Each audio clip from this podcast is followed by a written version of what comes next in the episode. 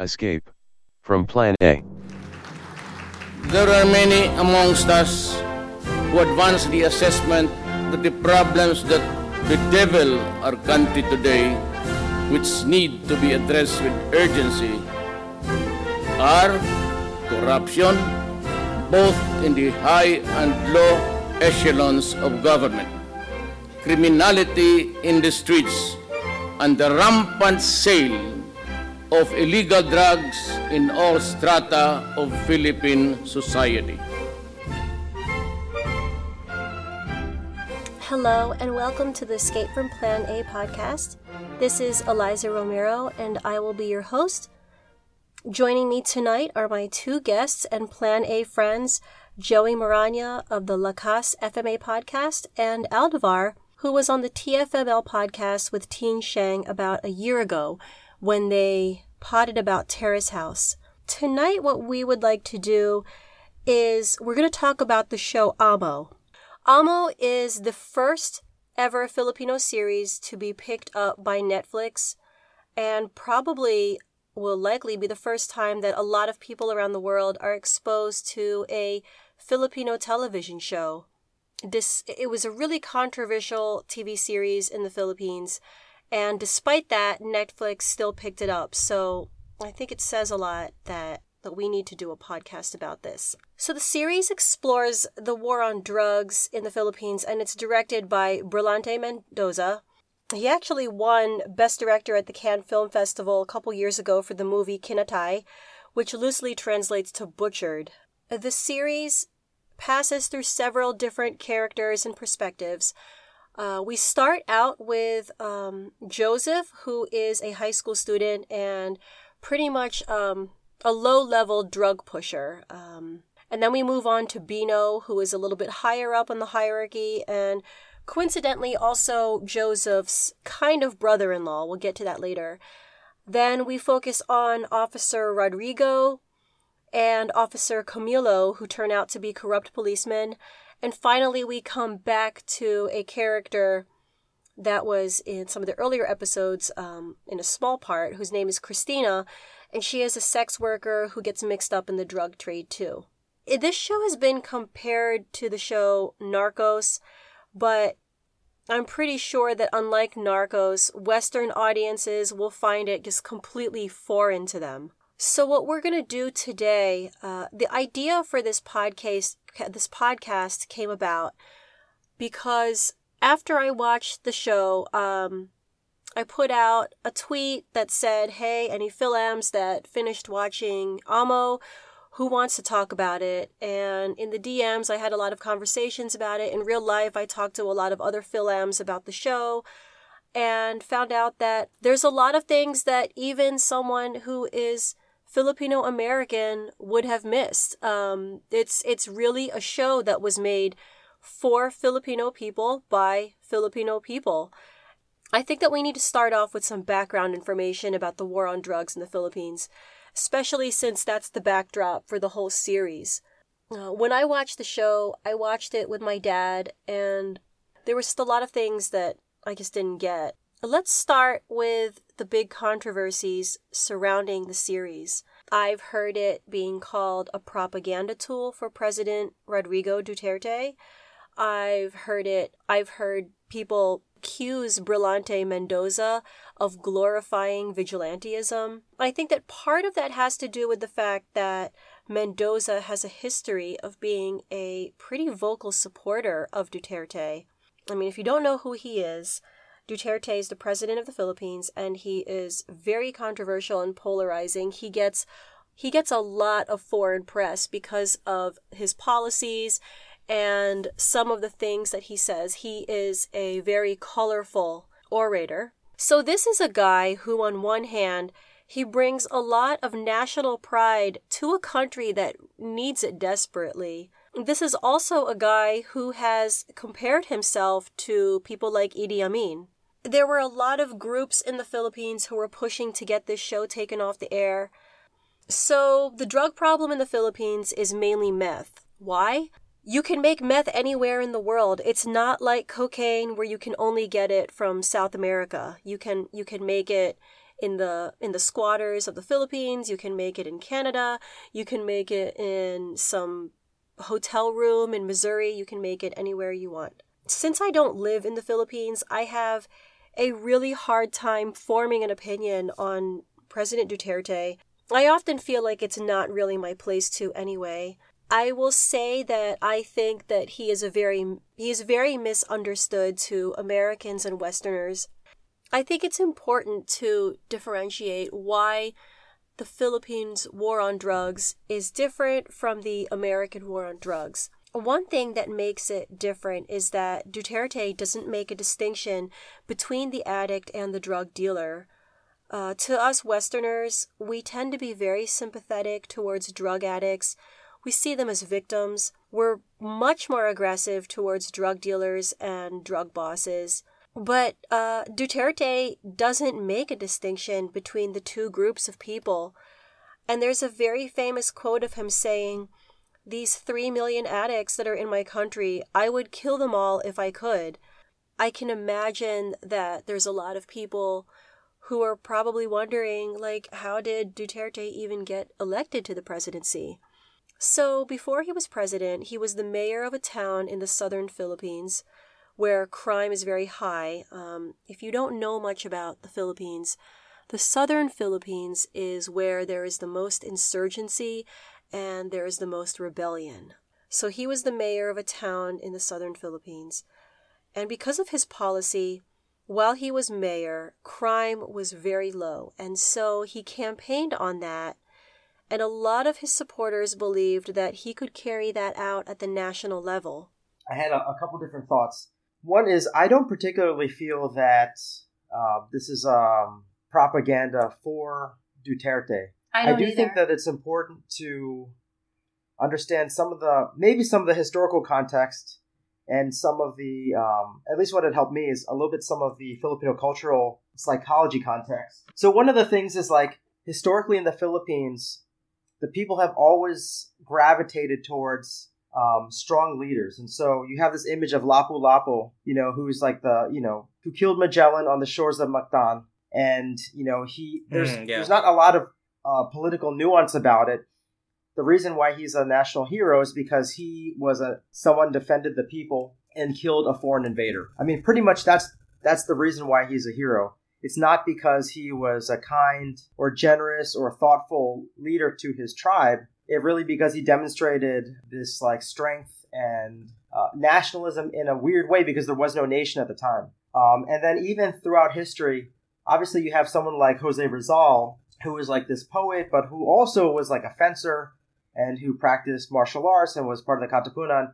But you have all these other ones that the people revere as leaders and as heroes, but aren't necessary necessarily political heroes. So you have like Aguinaldo or all these other people that were strong military, or like uh, Gabriela, you know, uh, the General Gabriela, who were strong military leaders, or even um, Aquino, who really rallied the people together out of strength. And I think the Filipino people are very emotional people, and they gravitate towards that. Mm-hmm. It's a little bit more about why I think um, the context and all the surroundings to why people power became so popular had a lot more to do with the emotional context of Ninoy Aquino being assassinated, his wife Cory Aquino coming, you know, filling in his shoes and having the strength as a woman, and that's a, a lot more, in my opinion, that was much more moving to the people than whatever kind of education she may have had or her stance on certain policies. I also think that, um, you know, kind of historically in Filipino cultural psychology,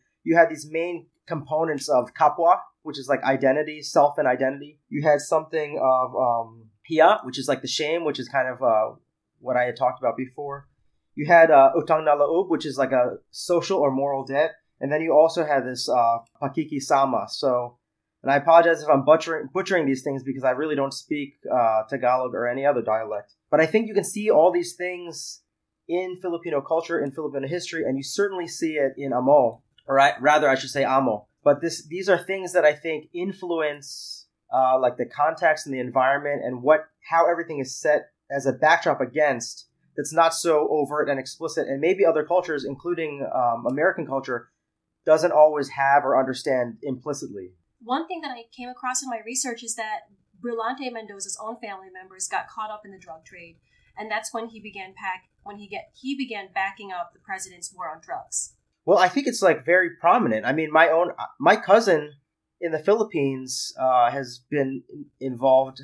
I never really thought of it as the drug trade, but I mean, you know, I have family members myself that have been involved with these kinds of things. I have relatives myself that were in the military or in the police uh, who killed people who had wronged them, and you know, like there's things that may not be very common to uh, Filipino American here, Mm-hmm. you know, anywhere in the U.S. That maybe even if they don't do it directly in the Philippines, a lot of people have a much closer contact to. I, I think you were talking about that concept of uh, yeah, uh, the like shame. There's also there's also that aspect. So it's it's in a sense it's even hard to really discuss it even in our own families, right? But I think it is important, and you saw it, and I'm going to jump a little bit into some of the parts of the show itself.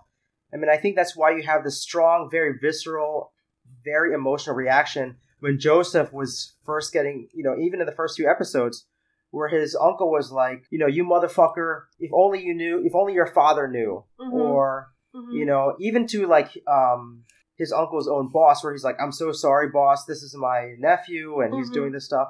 And then when when Joseph's mom found out, she was like crying, and they're like crying in the church because some of it is a very like we're so ashamed of it, we're so deeply ashamed of it, but at the same time, there's this sense of family and community. So how do we take take care of each other? I'm so angry because because you embarrassed me, embarrassed our family, and you know how do we kind of navigate the situation? And I just suspect that a lot of other families, especially American families, would probably handle that in a very different way. Yeah, that is something that all three of us noticed when we were talking about the show is that the themes of loyalty and family are so strong in this Yeah. series. And Aldevar, you mentioned uh, that before when we talked about this that it really differs from the usual themes of like power and money in shows and movies about the drug trade. Like everyone in Amo seems involved out of necessity to help their families and friends. Nobody seems to be there doesn't seem to be any um any like power mongering. No one seems to care that much about gaining more power. They seem to just want to get they want to get more for their families or they want to stay I mean- loyal to their gang or to their Right. friends or to their family. Like Joseph, Joseph, I, I I watched the show. I watched the show, and like for the first like two episodes, I couldn't figure out what Joseph's motivation was. And then you see him at home, and his dad is disabled. Um, he always brings his friends whenever he gets an opportunity to meet to earn some money. Like he always brought Tisoy with him. Uh, Bino, it seems like he just needs to pay for his mistakes, like his getting Jillian pregnant, and then for his infidelity with Christina, who ended up stealing that huge pack of drugs from him and then never paying for them. Aldevar, you mentioned that a lot of the moves that he made after that episode seemed to just be like him trying to get that money back somehow. The police officers uh, who turned out to be corrupt, Officer Du- uh, Officer um, Rodrigo and Officer Camilo, like they seem like they just need to survive. Like I, I, I imagine that it's really difficult to be a straight cop in the Philippines. Where they end up losing their way was when they got greedy. And for Christina, Christina, it's revealed that she has a sick daughter that her mom needs to take care of, or that she and her mom need to take care of. And she just spends all of her money on hospital bills and medication for her daughter. Well, I feel like that's a super common um, Filipino experience where people will go through things, whether it's working in Saudi Arabia or doing all kinds of things because it's really for the family. And in contrast to like an American drama like Breaking Bad, this Mhm. is going to be a spoiler for people who haven't seen Breaking Bad. But at the end of Breaking Bad, when he's talking to when um, Walter White is talking to his wife, and he was like, "Do you know why I did this?" And she's like, "Yeah, you, it's for the family." He's no, and he corrects her, and he's like, "No, I did it for myself." And the whole series, he's saying he's always saying that he's doing it for his son, for his family, but in Mhm. reality, he comes to this term that he's doing it for himself. In contrast, as a, like a reflection of Filipino American culture, it really, really is for the family Yeah. whether it's the father or the daughter or someone else. Yes, it may be for themselves and maybe for the money or maybe for the power, the prestige, but ultimately, a main theme, like what you said, Liza, is that it really is for the family yeah. up until the very end. there is there is an interdependence in Filipino culture that I don't think I don't think that American or Western audiences understand it. Like I think that an Asian American audience could definitely understand that kind of interdependence. I mean, look at the whole culture of like overseas foreign workers. with the Philippines. Right, and you know, there's always uh, there's always like you know uh, remittance businesses, so that way like uh, families abroad can send money back home. Um, you know, I'm pretty sh- I'm pretty sure all of us had had to fill a balikbayan box to send back to the Philippines at one point. I was right? just about to bring that up. You know. Every Christmas, yeah, we have to Yeah. send we send like a huge box of like clothing and like and of course there's like an envelope you know a separate envelope with like you know like a or not an envelope because i wouldn't do that but like um nowadays you send like um, you wire you do a wire transfer yeah, wire transfers and stuff like that. Yeah, and uh, yeah, it's it's uh, you know uh, I think also to kind of compare with the the whole um, power aspect, and you don't see it in the Philippines or in the in in Amos. Uh, like you you know you notice that like you know Joseph doesn't try to take over his uh his his gang. You don't see like the officers yeah try he to never does he doesn't right after they after his gang shuns him after at um at Tisoy and Bino's wake, he never tries to get back at them or like join a rival gang to get revenge. He never does that. He he stays. He doesn't even. He never brings them up. He never sells them out. You know. yeah, and it's, it's but in actually kind of contrast, when that Oh. one guy does, they really, really all punished him severely for that. Are you talking about Camilo? No, the um, Jay, that right? The guy oh no that, no no! um, you're right. The traitor episode episode Yeah. two or three. yeah. Right. When Jay, well, he executed some of their own gang members. So I think that he crossed the line. Mhm. And I think that the difference with with Joseph just being shunned by the group is that they really blamed him for Bino and Tisoy dying because um, it was you know Joseph. They were all protecting Joseph from getting Yeah. because the police were after him. And also i mean like i, I think it was the uh the mother was doing the eulogy for for uh his friend right? And so like Uh huh. you, you can tell like that that would just be a, a situation that would just definitely blow up. And of course you know joseph is nice enough to actually want to show up to you know to his friend's wake to you know uh to pay respects even though obviously he's a wanted man you know? Which did make me think of the scene where they bought the chicks oh, and yeah. the little feed and they put it on top of the coffins. What was that? Do you know what the what's that symbolism? I don't know that tradition of putting the baby chicks on top of the coffin at, at Yeah. the funeral or the wake. So there is this um my sister-in-law who's from the Philippines and who married my brother who lived in the Philippines for many years. He put me she put me onto this uh, website. I can share it with you guys so you can see it. But it had to do with um, superstitions and practices that Filipinos do, I think at funerals or wakes or having to do with death. And this uh, was something called like uh. And so it was basically saying that if the cause of death is murder, um, chicks are placed on the coffin because what it does is it symbolizes and represents um, the chicks pecking away and eating the murderer's conscience to Oh. encourage them to bring the murderer to justice, which I thought was like super fascinating. I see. Yeah. Okay, so it Yeah. depends on how the person died that they do that. Yes. Okay. That makes sense to me. I mentioned earlier the name of the show, Amo. And Aldevar, you're the one that told me what it meant. Yeah, uh, I mean, like at first, I kind of, I kind of did like a literal translation, just you know, kind of going, um, going off Google, and you know, it, it, at first I just said boss, and it's kind of cool because it kind of, by that time I already finished the series, and uh, it, it kind of gave me, it, it gave me like a look back on the uh, the passings of each episode, and you kind of see that uh, a lot of you know that uh, they use they call each other boss a lot, and there's always a reporting to some sort of higher authority, whether it's a gang boss, uh, the police chief, or even you know just uh, some sort of hierarchy, right? And uh, I think I was tell- I was trying to uh, sell some of my friends on on you know watching it, and uh, one of my other friends he uh, he grew up in the Philippines.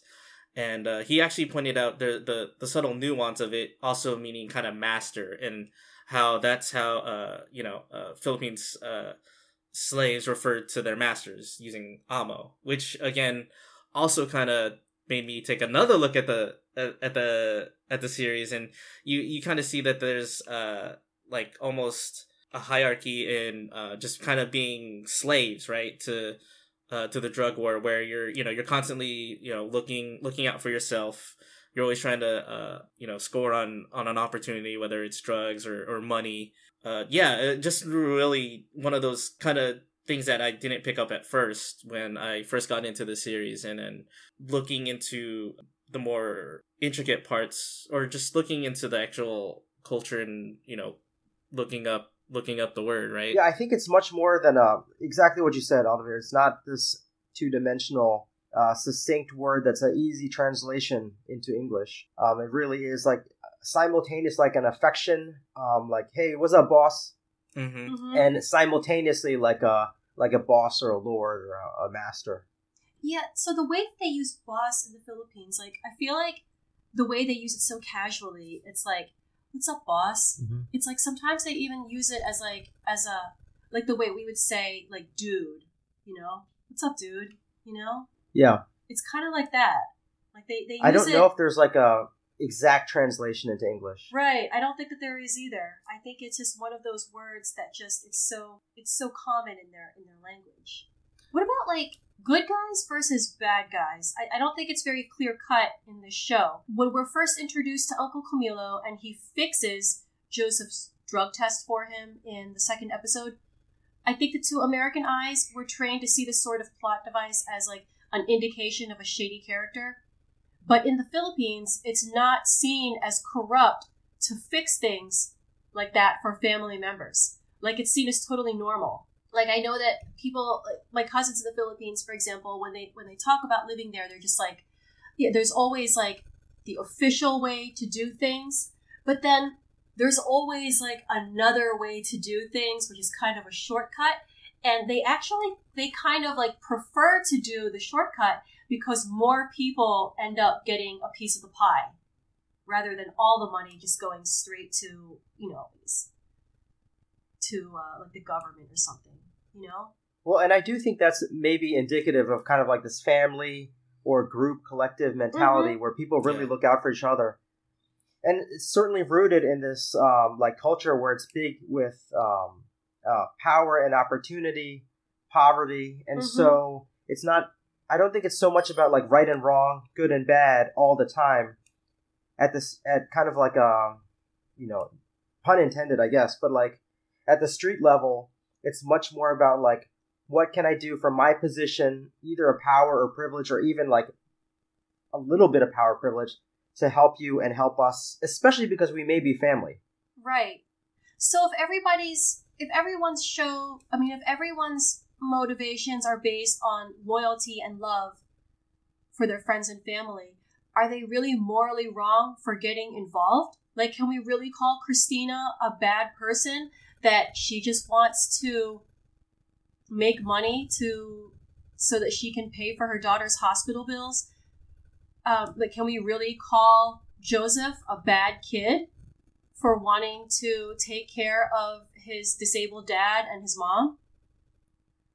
Well, I think that's a great question because you know there is this phenomenon of like uh, you know I, I know we are planning to get into it later, but like this phenomenon of like the sex trade in Asia, which also comes in the Philippines, and I've had some really good conversations with my brother and my sister in law about that because as Americans we feel very strongly about the exploitation of Filipino women and the extreme circumstances and you know sort of like extreme measures that people have to take. But her perspective at times was very much like, well, if they can do something to help secure uh, something for their family or for their children or for their future, and it just so happens to benefit this, you know, horny Australian that's in a club or whatever, that is it actually so bad?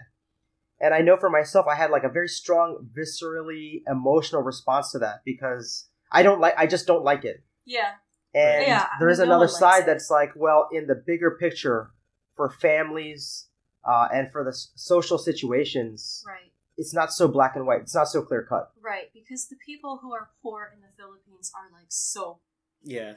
I mean, looking into like kind of the good and evil aspect. I mean, it's it, it- it's almost as if like the good and evil really isn't towards the individuals themselves. It feels like there's more uh some sort of uh monolith which is like kind of like the, the the police, which is like the closest thing you can kind of come to a bad guy. I mean, they're very they're very powerful and obviously any most encounters that involve the police go south, you know, whether whether whether you're uh in a street gang or you know doing uh being a dealer or even just being a corrupt cop.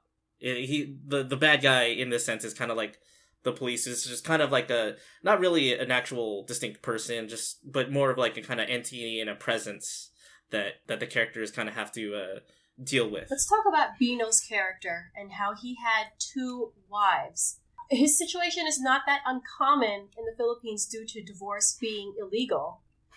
It's not as common as it used to be, but it's still a large part of the culture and the history of the country, which is very Catholic. So, is what I don't like. Is Jillian like? I know one is definitely the wife because when we see her in a later episode, first of all, you're shocked because you're like, "Who the hell is this?" he has Yeah. another family and you see like the giant wedding photo on the wall she has a much nicer house than the other girl she has um, an older daughter and then jillian joseph's sister calls him her husband but something i've noticed in the philippines is that people will people will call each other like their husband or their wife and they're not really they're not legally married so does Bino not have two wives? Does he actually have like a wife and then a mistress? Or was he estranged from his first wife because she, you know, when he comes home to his fam- his first wife's home, she says, "I wasn't expecting you." So are they like separated and he just financially supports them? So what's going on? What's going on there? I think that that's going to be a really confusing plot point for a lot of people. I don't think Jillian is his wife at all. Okay. I actually really enjoyed it when the real wife uh, said that she has an ugly face. I thought that was very amusing, but also very reflective of how a lot of Filipinos are. But I will tell you this, and this is like some self disclosure. I don't know if my family's going to be upset, but like, you know, my uncle had a second family and started a whole new family. My cousin, who was dealing drugs and selling drugs and using drugs, Uh huh. he has two separate families that he started, one in Pampanga and one in another place. Do they know about each other? Not initially, and not for a long time. Like the cousins didn't know. Right. Um, and there's, it, I think it is one of the, I don't know, like the Filipinos are so passionate, but I think one of the like hamartias basically of like Filipino men is they're so passionate, but they're ruled by so much of their emotion and their passions. Even for myself, you know, I cheated on my wife, and there's like this big um, stigma for Filipino men that Filipino men will cheat on their wives and even start other families. And I think that's something that may be, I don't want to say unique to Filipinos or the Philippines, but is extremely rampant and very common. And I think if you don't kind of understand that, uh, it may seem kind of confusing, like, oh, why? He has like two families. That's so weird. That's so interesting. But I think if you, for some people at least, at least for me, when you see that on screen, you're like, oh yeah, this is this is the realness. This is like a true depiction of at least of some Filipinos. yeah. Aldevar, you had a theory too that sounds a lot like Joe's. Um, I think, uh, uh, yeah, uh, I think the, uh, well, my take was, uh, um, uh, Bino accidentally got her pregnant, and then, you know, out of obligation, he had to, you know, this is like a shotgun wedding kind of circumstance. And whenever I think about uh, Jillian and Bino together, uh, I just remember there's that one shot where you have uh, Jillian holding the baby, and then you have Bino like standing next to them, and like Jillian's happy, and then you see Bino, and he's just stone faced. Yeah, you know that's interesting. It's interesting you bring that up because it's in very sharp contrast because the camera zooms in on that picture of Jillian and Bino and the baby. They're dressed up in just street clothes. He has a baseball cap on. It is obviously not a wedding photo. He's not smiling. And then when you in the next episode when we meet his official wife, um, you see the big, you see a much nicer house, and then you see a big wedding photo where he's wearing a suit and she's wearing a wedding gown. His arms are around her. There's no baby in the picture, and they look happy. You know, speaking personally, I mean, obviously, you know, you do have those uh, stories where someone kind of gets knocked up, and obviously, there's Yeah. there's definitely like uh I guess like living you know living you know as a as a Filipino with a Fil- Filipino family you know you definitely have that um you know Catholicism almost it's it's it's a big part of the culture you know? Um like I like you know for me personally you know um uh, I guess I should share some family details you know? Um uh you know my my brother recently uh, had a nephew and um it's it's like just being able to say um to go through the the religious milestones uh we you know the recently we went to we did the um baptism. And it was like another occasion to get the the the community together again. You know we had found both sides of the families family friends. And uh you know it's it's almost like a big part of the culture. And sometimes like uh you know part of me does feel like like i, I i'm kind of like i don't think i could ever be like atheist you know? Or even maybe I agnostic can't. I can't do it either. yeah. I mean you know uh as as distant as I, I can try to push myself away from catholicism or you know I, I there's always that connection right Because it seeps into. It's not just a religion. It's like it's so much part of our culture too. Our right calendar right. just revolves around um, the Catholic calendar. yeah and uh, So that's- I think in a similar way as a little bit of an aside, but like, you know, there's especially here in Maryland and especially here in Baltimore, Mhm. there's a large Jewish community, Yeah. and there's like cultural Jews Yeah, who yeah. may not be super. um I don't know the word for it, but like they may not be like extremely active in their Yeah. in their Jewish faith, Yeah. but it, it, it's hard for me to imagine that. I just maybe I just have never but had they these still conversations. identify as Jewish. Yeah, like. I can't. I don't know of any. Me personally, I don't know any Jews that are like I'm atheist, but I still go to all these Jewish events. Yeah. Yeah. Maybe they are basically atheists, but they're still that Jewish identity Yeah. Is equally their culture as it is their faith. I feel the same way about Filipino culture too, when, when it comes to Catholicism. Back to Bino. So, would someone in the Philippines would they be watching this show? And when we meet the other wife, when we see that he has two, when it's revealed that he has two families, would a Filipino per- person watching this be completely in shock, like a Western? Like I- some, or, or would they just be like, "Oh, yeah, he's got, he's got, he's Yeah. got one of those situations." Yeah, from my perspective as a Filipino American in our family, and I Uh-huh. know many families like this, it's not. It would not be a surprise. It's like, oh, that's that's this guy. Like Mhm. for me, I'm just like, oh, that's just like my cousin. He started, Yeah. you know, he grew up in Tondo. His family's in Tondo. He started, he like left, and then, well, I think he, I mean, I don't want to speak too much about him because he might retaliate. But like, my understanding is like, you know, he he got in some issues with drugs, with Uh-huh. addiction, with a lot of stuff. So he fled to Pampanga, and then basically started another family there. wow. And then somewhere at that point, he started another family either in Pampanga or in some other place. You know, Oh. so Okay, um, so that's just what they do. I and I certainly am not trying to say that all Filipinos are like this, Uh-huh. but I don't think it's this weird anomaly, unless it is, and it just I just have that very personal contact with it. But I don't think it's this extremely rare, like incomprehensible anomaly. Let's move Yeah. on to one of the characters that I was just so fascinated by is Christina. She was one of the only female characters in the show that was out there that was truly independent of a man and just like she was hustling just for herself and she you know she wasn't dependent on a on a man for her livelihood now something about the plot did because it's it's very surprising where she pops up again in the finale. Like when you know the opening the opening scene of the final episode she pops up and she is in some province in Pampanga so we are made to believe that officer Rodrigo killed her in an earlier episode. So I don't understand how did he intend to kill her? Did he did he have a change of heart? Because when you think about it you see him taking her to this abandoned place in the dark. Um, he beat her up pretty brutally before that. He put her in the trunk of the car. He gets her out. He points a gun at her. And then you hear a gunshot go off. So it's implied that he shot her. But when you think about it, you're like, you know what? They never actually showed her getting shot. So that was really confusing to me is how, why is she alive? Yeah, I, to me that's like a big mystery of the show Okay. because he obviously is very good at and has no problem killing. right. Like at multiple Yeah. points Yeah. through the show, he kills other people or whatever. Yeah. whatever. But it Yeah. is, you know, and I thought maybe he thought he killed her and he somehow she survived.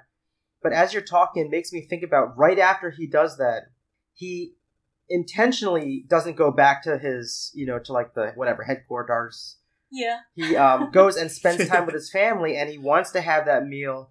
and calls his son boss Yeah. and is telling his Mhm. wife, his real wife, that he that they're gonna go on their own secret mission. You know, like it's really like an um, it's it's like really like a break for him from his work. He really takes the time and really spends time with his family. he does. and he it does makes love me his wonder- family. Yeah. Is it because she said to him, "Please, I have a child," right Ooh. before when he was pointing his gun at her?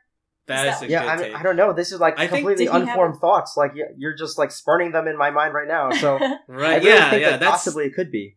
That's a really good take. Uh, I mean, like, yeah, for me, for the most part, it, it's it's kind of confusing, you know, and then, but yeah, to the you know being able to relate to having having a a, a child, that's pro- I I I'm assuming that has to be what put him over the edge, especially because you know um uh when you watch Rodrigo with Carlo, his his son, I mean, like you know oh, he, he, puts loves him in him the so much. yeah, yeah, you can totally tell, and like, um, yeah, uh, it's you know he lets him make the decisions, and yeah, you Mhm. can tell he's really in, in love. Uh, he really loves his son, and so I mean that's a great take. I yeah, I, I was There trying to figure something out. really I think small that. too. I'm sorry, Aldevar. Oh, go ahead. No, there is like a really small detail. It might be nothing, but after they show him shooting her and she's on the ground, the camera does zoom in on her handcuffs, and I literally was thinking like, you're just gonna leave your handcuffs, prints all over it, and you're just leaving it in the province. Oh, But okay. later in a later episode, when the handcuffs are still on, they make a big deal about we need to get these handcuffs back. So, oh, oh, you mean when they killed Takeo? They cut off his Yeah, hands to get Because the Yeah. they, handcuffs they really needed the handcuffs. I'm Right. assuming because like maybe just they're don't- expensive or something. I don't know. yeah, know. and they they make a big yeah. The camera, uh, the camera stays on that shot of them removing the handcuffs and then like washing them. But before that, when he kill shoots Christina and she's lying there, Okay. the camera at the very end, before it shows him driving away, it does zoom in on her hands Okay, that are still in handcuffs. That's interesting. Okay. I did not notice that even all the times I watched that. So it could have been intentional. That's what I'm saying. Okay. Like it could have been intentional. Okay. Now I have to go back and watch that episode to look for that scene.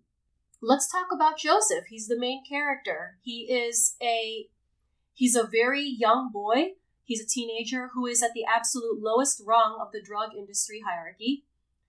Similar to Christina, they are just they're so low on the on the hierarchy, yet they are the only ones who come out all right by the end of the series. Like we see Joseph in the in the season finale. He's hiding out in Pampanga with probably like his Lola, and he's killing a. Uh, he he captures a snake and he holds it up to show his uncle. What is that symbolic of? That that snake?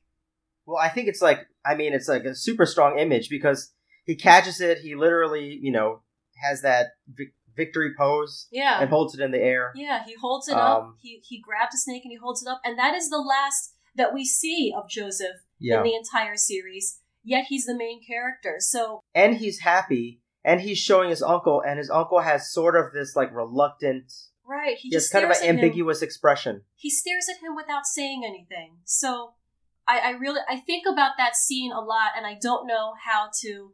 I don't understand it um, because he he's he's such a main part of the show. He's the main character, and that is the last time that we see him.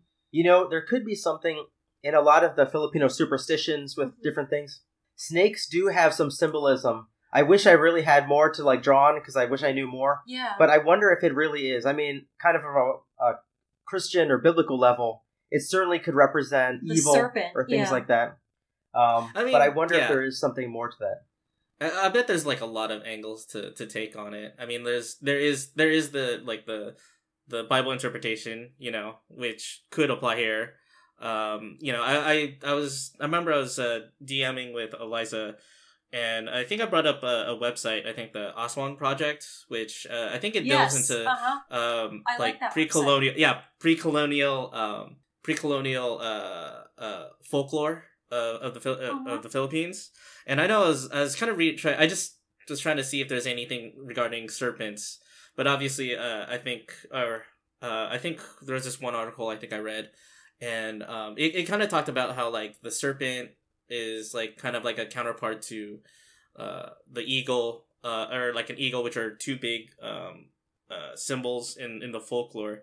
Um, unfortunately, I couldn't really like I didn't really read into it deeply, but I I- I kind of was hoping maybe there's like some sort of pre-colonial uh s- pre-colonial. I do know of one, and it's an it. old belief. What is it? It is that if someone dreams about a snake, that they will come into like some sort of luck or fortune or come into money. Okay. interesting. And I wonder, I mean, I mean, this is like a I mean, big I'm stretch s- for me. Joe, I mean, Joseph definitely lucked out. I mean, Yeah, everybody 100%. around him died or had some serious moves of fortune. Like, Bino's dead. His sister does not have um, anyone to support her or her, her baby anymore. His father was disabled. His mother was having a hard time getting ends to meet. His his gang shunned him. His gang leader is dead. Uh, his uncle ends up in prison. So I'm wondering if if that is trying to. I wonder if Mendoza, the director Mendoza, is trying to lead us into. Um, is it is it a victory for Joseph that he came out alive despite everything working against him, or are, is he trying to get a season two? That's a good question. I don't know. yeah. So let's talk about the uh let's talk about that sex pat scene. I know that Joe got into it a little bit earlier, where they go into that nightclub and Christina is entertaining a client who is an Australian client who starts to verbally abuse her. And Camilo and Rodrigo almost get into a fight with him, threaten to arrest him or beat him up. So I think it's very interesting that because these types of men are common in the Philippines, does this, does this imply what Filipinos really think of that industry and those kinds of tourists? I, I think possibly. I do think, and I'm going to veer off just for a bit. There is a there is a strong like national or Filipino cultural identity, Mm-hmm. and it was reflected also when they were talking to Takeo, and that um whatever his name was like you son of a bitch, Yeah, you're Japanese, your people killed my grandparents, I and remember I Oh, that. heard I that remember so that many line. times. I remember like this is like Liza would know this. This is completely like a you know an aside, but like I remember Bert and Serge constantly talking about Yeah, yeah, how they, they, just like They- don't like you know Yeah, they, they- really did dislike Japanese. did not like the. Japanese. But I think you know when you have all these other people that come to the Philippines, especially if there's a sentiment that like oh they're coming in and using our women, Yeah, and we may understand it, and we may not give Christina a hard time for doing this. right. But you know what, this motherfucker. right. Do you We- want me to we'll arrest give- you? Do you we want me to give? Christina a pass. We give the women a pass, but we do not give the men a pass. We still look at them with disdain. I thought that was interesting. That little scene right there, and it's it's the only time that you see a white person in the entire series. Oh, And- but here's my question: Was one of those strippers white? Oh yeah, that's, I forgot about that. I found that like so interesting. Well, I'll tell you I this. guess there's two white people in Um, the series. I forgot about the, the one stripper on stage. Yeah, I remember. This is like very self revealing. The first time I went to a strip club in the Philippines, I found it very weird. Like, uh, I don't know how to describe it. It was just a weird experience. But when they showed it in Amo, I was like, oh yeah, that's exactly what it looks like. like the kind of dancing that I don't know how to. I, I don't know how to describe it. I'm not like a strip strip club connoisseur. But it was very realistic. and certainly those kind of like side interactions or those power Uh-huh. dynamics or the foreigners being there because I've seen big groups of Australians in Pala- in uh, Palawan or um, you know like you know you'll have all these other foreigners that go to Boracay and stuff and a lot of it is for these like um, you know sex exchanges or sex tours or Mhm. you know to have like a whatever a fling or something so I, I did i do think it's interesting but i also think that it's uh, a very good and possibly still accurate reflection of things that still happen in the philippines yeah. Yeah, and it's not like they didn't shy away from it in, in the ser- elsewhere in the series. I mean, uh, Yeah, they definitely did. you know, like you know, they had uh, Joseph go into a massage parlor. Um, right? uh, there's yeah, and then there's also you know uh, episode six. that hotel that Bino and Christina checked Yeah, into. that Was too. like, you know, how That many too, that hours Love do Hotel. you want? Yeah, yeah, yeah, and then the, oh yeah, and then yeah, it, uh, and then again, I, I like to bring up episode six just because uh, that was kind of for me like the the hook episode for me. That's when I was like, all right, I'm in a, I'm in this series for the long run, right? Uh, not just Which was because that uh, that was the one where they uh the the first club scene basically. Like that's where Oh, okay. yeah. um yeah. Uh and so like it, it, it, part of me, you know, me I connected it to it obviously because of, you know, the, the whole scene about the whole party scene which uh I may have, you know, dabbled in. Um um but uh it you know, uh there was just a lot of things that um that that episode kind of did right to just kind of hook me in. I feel like it's a it's a Phil-Am rite of passage is that when we all go to the Philippines, every single one of us hits up the clubs in Makati. Well, and I did get the sense that one of the like one of the two main guys was a Philam. That's what I thought too. But when I talked to somebody else, he said that he also watched the show, and he said that he sounds like a Phil-Am because he's got an American accent, but most likely he's not because there's all these like there's all these international schools that um, Filipinos will send their children to, and they will they will learn English with an American accent. They won't, you know, if you if you have enough money, your family can afford to send you to an expensive international school where you will be educated um, and your English will be perfect American English with no Filipino accent. That's interesting. So I thought the same thing. I thought that he was Phil-Am also until someone else told me otherwise. Wa- Was this one uh, talking about the the one club owner that spoke English all the time? Yeah. yeah, yeah. Oh, He had like that California bro accent. yeah, Yeah, yeah. it sort of like annoyed me, but um, that's fine. um, let's talk about hip hop in the show. Like the music was an integral part of the show. You know, you see you see the rapper, you see the rap group in every single episode. Um, you see uh, the the the cast members, the characters will acknowledge the rappers in some of the scenes. Like they'll shake hands with them, they will make eye contact with them. You know, they'll give them a dab. Uh, hip hop is also a huge part of Filipino culture. Well, I the one thing that I, I thought was interesting is it's the same guy and his friends that's in every episode, and in a kind of weird way, it was almost like a literary throwback where Mhm. you'd have almost like a narrator, not quite amused, Yeah. but like you'd have sort of like a narrator that keeps telling the story, like even in Yeah. like these Shakespearean stories. Yeah, the song the song lyrics match every single episode. Yeah. yeah. and he was sort of narrating it as he was also there. He was almost like um I don't know how to describe it, but I, I thought that was kind of nicely poetic in a way. But I I understand really liked what it. you're saying. Yeah, I understand. But his lyrics were much more evolved than like uh, Francis M. or these Uh-huh. you know old school Filipino rappers that came up in the '80s. Mm-hmm. And I think it's a nice reflection of how maybe Filipino culture is starting to accept um, rap as like a, a, a modern narrative. I mean, in the Mhm. '90s, Mobb Deep said that um, rap is CNN for Black people, Yeah, yeah. kind of inferring that there's a lot of people that may get uh, information about current events or their culture or their people, their Uh-huh. community through hip hop. I can see how that applies to this show. And- yeah. yeah, I think maybe like the Philippine culture is coming into its into its own in a, in some ways uh, alongside hip hop in that way. Uh, Aldevar, you looked up the rapper. yeah, uh, I, I think yeah, I had to do some uh some uh, internet sleu- uh, sleuthery. um, I think uh, I uh, well, uh, I think on his IM the on the IMDb for Amo, uh, it listed the uh, the rapper's name as uh, Rusty or Rusty M. And I think uh, after looking that up on like YouTube, there's like a couple videos, and I think he's part of like a rap group.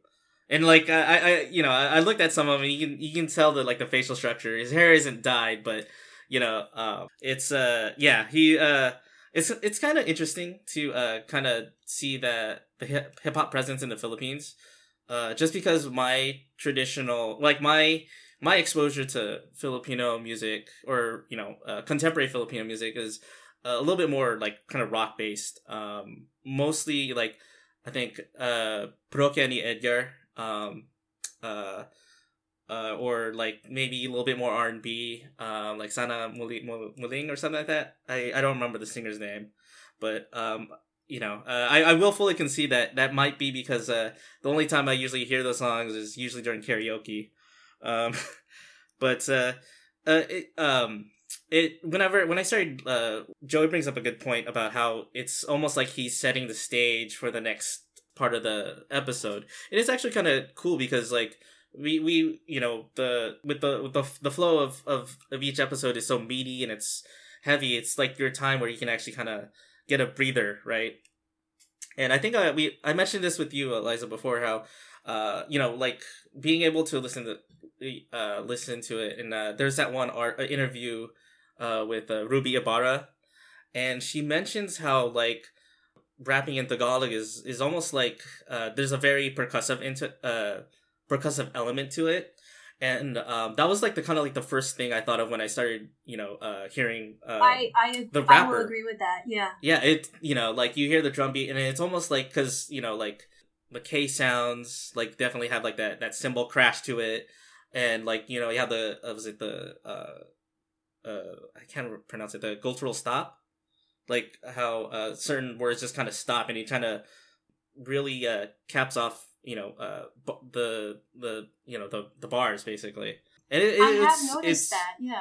yeah, and so uh, like all in all, it it really brings an interesting element that that like you it's kind of like you it's definitely a new feeling, but you can kind of tell that it kind of belongs in a sense, you know? hmm Well, it's interesting, Aldevar, that you say that because um, I think historically, and I'm not from the Philippines, and I'm certainly not the authority on Filipino culture, but a lot of Filipino entertainment, whether it's movies or TV shows, variety shows, or even music, is very escapist. So, how can we uh, watch something or listen to some song that's just going to make us feel like romantic, or make us feel good, or make us laugh? And I think one of the ways that Amo is a little bit maybe on the edge or avant garde, possibly, is that this is not escapist. And Mhm. the soundtrack, this rapping, is not escapist either. Like, when you listen to old Francis M and all these other rappers, it's very happy and poppy and kind of syrupy. And it's interesting because Francis M is one of Ruby Ibarra's like main influences as far as like a Filipino rapper. Um, and her, the way that she raps is a, a huge difference from the way that he rapped in the same way that like Amo is different from these Wowowee or variety shows that is Yeah. so common and so prevalent, and the same way that this rapper is so different than uh, what's commonly heard in like a karaoke bar or when you go out and Right, you know right. whatever listen to OPM in the Philippines. Aldevar, something that you said earlier, you talked about how there is like a um, there's like a musical aspect of Filipino language, and I I kind I can see that like Filipino accents are they're kind of sing song, and Right. there is a cadence when you hear people speaking in Tagalog or Ilocano, you know. Yeah. Uh, it's it's kind of it. funny. Yeah, it's funny cuz like like uh I'm actually uh uh learning through like some some learning tape right now. Um and it's funny cuz like you know, you, you know when you do the pronunciation it's like I, I I see it in my own speech as well, right? Um you know, like even if it's just a basic basic kind of phrase or whatever, it's just like there's the there's like a little uh variation in in how the how I I uh form the phrase like form the tones. Okay. Well, um, I do have one last uh thing that I I, I kind of want to bring up, and I think it's it kind of delves into what uh Joya was kind of saying how Amo is a lot different from traditional Filipino programming, as in like the the whole like variety show hour and you know your TFC fare, Romantic Um, comedies. Yeah, yeah, yeah. Well, like it's almost similar to that. Like I, I wonder if maybe like is this what could be our our niche, right? Because you know how like with with other Asians, I mean, they have people who love you know your K dramas, right? Or Yeah, you have, yeah. or even like, or even like, uh, um, you know, telenovelas, or, um, you know, certain there's certain like Asian dramas that have that have their niche. Do you think that this Yeah. is possibly uh the first that could be like could this be like the future of Philippine drama? Is that a good thing or a bad thing? I, I don't think so. And I, but I was, I a- was asking my brother and my sister in law about it, and um, they they were saying is in some ways it very much is like the equivalent to something like The Wire, hmm where The Wire is very good, but, But, Baltimore all, people yeah, hate it in Yeah. a way. yeah, sure. But like, would all programming turn into Wire? I I don't. I don't think so. It wouldn't turn into all The Wire, The Sopranos, or Breaking Bad, no matter how much people like that. yeah. But I think there is a niche for it. I think that the fact that it's so kind of countercultural as far as entertainment Yeah. is possibly why it had so many people who were critical of it from the Philippines, Yeah. but simultaneously makes it accessible to us as Filipino Americans. Yeah, that's interesting. Well, maybe what they will do is if we don't get another like a different series, maybe we'll get like a season 2 of this series because at the end of the season finale, they left it wide open for a second season. You know, that very last scene Right. pretty much just leaves you hanging. Yeah. So if Amo is able to if Amo is able to amass an audience in the same way that Narcos has, a second season streaming rights order for the series seems pretty likely, uh, provided that the original network um, in the Philippines, TV5, is interested in doing another run. And probably it could premiere as soon as like a year from now, which is like the typical Netflix timeline. But um, I mean, we'll probably just have to wait and find out. You know, it's it's Amo is still pretty new to Netflix. It only dropped about three weeks ago, and so I, I mean, I've been encouraging everyone that I know to watch it because I would love to get a season two of this series, or I would love to get another Filipino series onto Netflix. I think that it could. And I Mhm. think a lot of Filipinos love external validation. So they Yeah. loved when Manny Pacquiao was endorsed by Nike. They Yeah. loved Yes. when Charice was endorsed by Oprah. Uh huh. Uh, they Uh-huh. they like all that, and so for this to be recognized by Netflix and this to be shown, I have a feeling that they'll be like, oh, you know, I, I'm not gonna, I don't know any Tagalog, so I can't give some weird impersonation, but like, I think they're gonna be like, look, you know, this is something that we have. This uh, speaks to the quality of our whatever our entertainment, and it's in Netflix and Yeah. ar- around the world. yeah, I can see that happening too. Yeah. Um, I think my take is, um, well, one, I mean, like, I definitely would want to see a season two, uh, just because, um, the way it ends, it really opens up like a whole, um, unexplored aspect. I mean, like, I, I, I honestly hope that season two would probably start going into, uh, the whole prison gang culture in the Philippines. Yeah. I think that might, I would. uh, I mean, I what, the last time you heard. I, I just remembered. I just flashed back and remembered the whole. Uh, remember when the Cebu uh, prisoners became viral and they had the dance number? when they were doing those Yeah. dances. So yeah, like they were doing a thriller. And, yeah, I know, right? Well, it probably won't be in there, but. I, I, but like it, it just something. It seems like a whole other aspect of culture that you could totally explore in season two. Yeah, I would love to see that. I actually subscribe to the TV5 channel on on uh, YouTube just Oh, because nice. if it doesn't make it to Netflix, I still want to find a way to watch um, their shows. Oh, cool! I didn't know they had a channel. Interesting. They have a channel on YouTube. I don't know if it if it um I don't know if it's like a if those shows are just their web series or if they're the actual Uh huh. shows that are on their TV five, uh, like on, on Oh. actual broadcast television. Oh, or if it's just like I've been, promo I've been materials. catching up on some Filipino shows on there, just Oh, because cool. I'm I'm so uh, right now uh, after Amo, I'm like I want more Filipino content. Oh, nice. Yeah, yeah. I know. And then uh I know uh, like I've been trying to tell uh, I I know a couple of my Filipino friends have already watched it.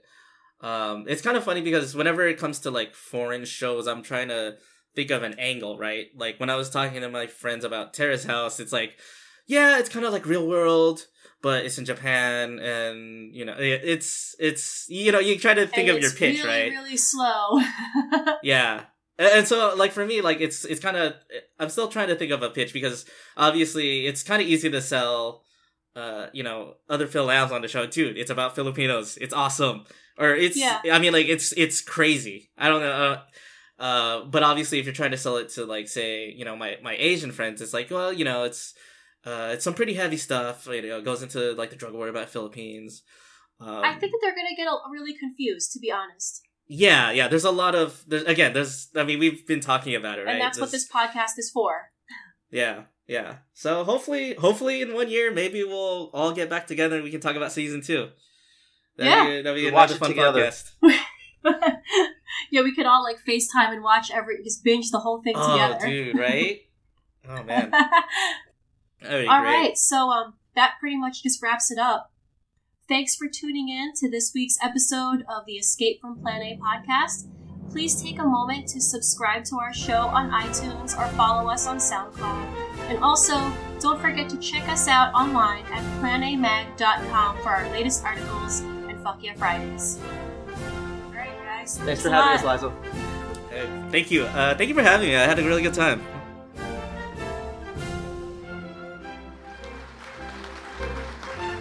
That is why I have adopted as an article of faith the following lines written by someone whose name I could no longer recall. He said, I have no friends to serve. I have no enemies to harm. In sending, therefore, I now ask everyone, and I mean everyone, to join me as we embark on this crusade for a better and brighter tomorrow.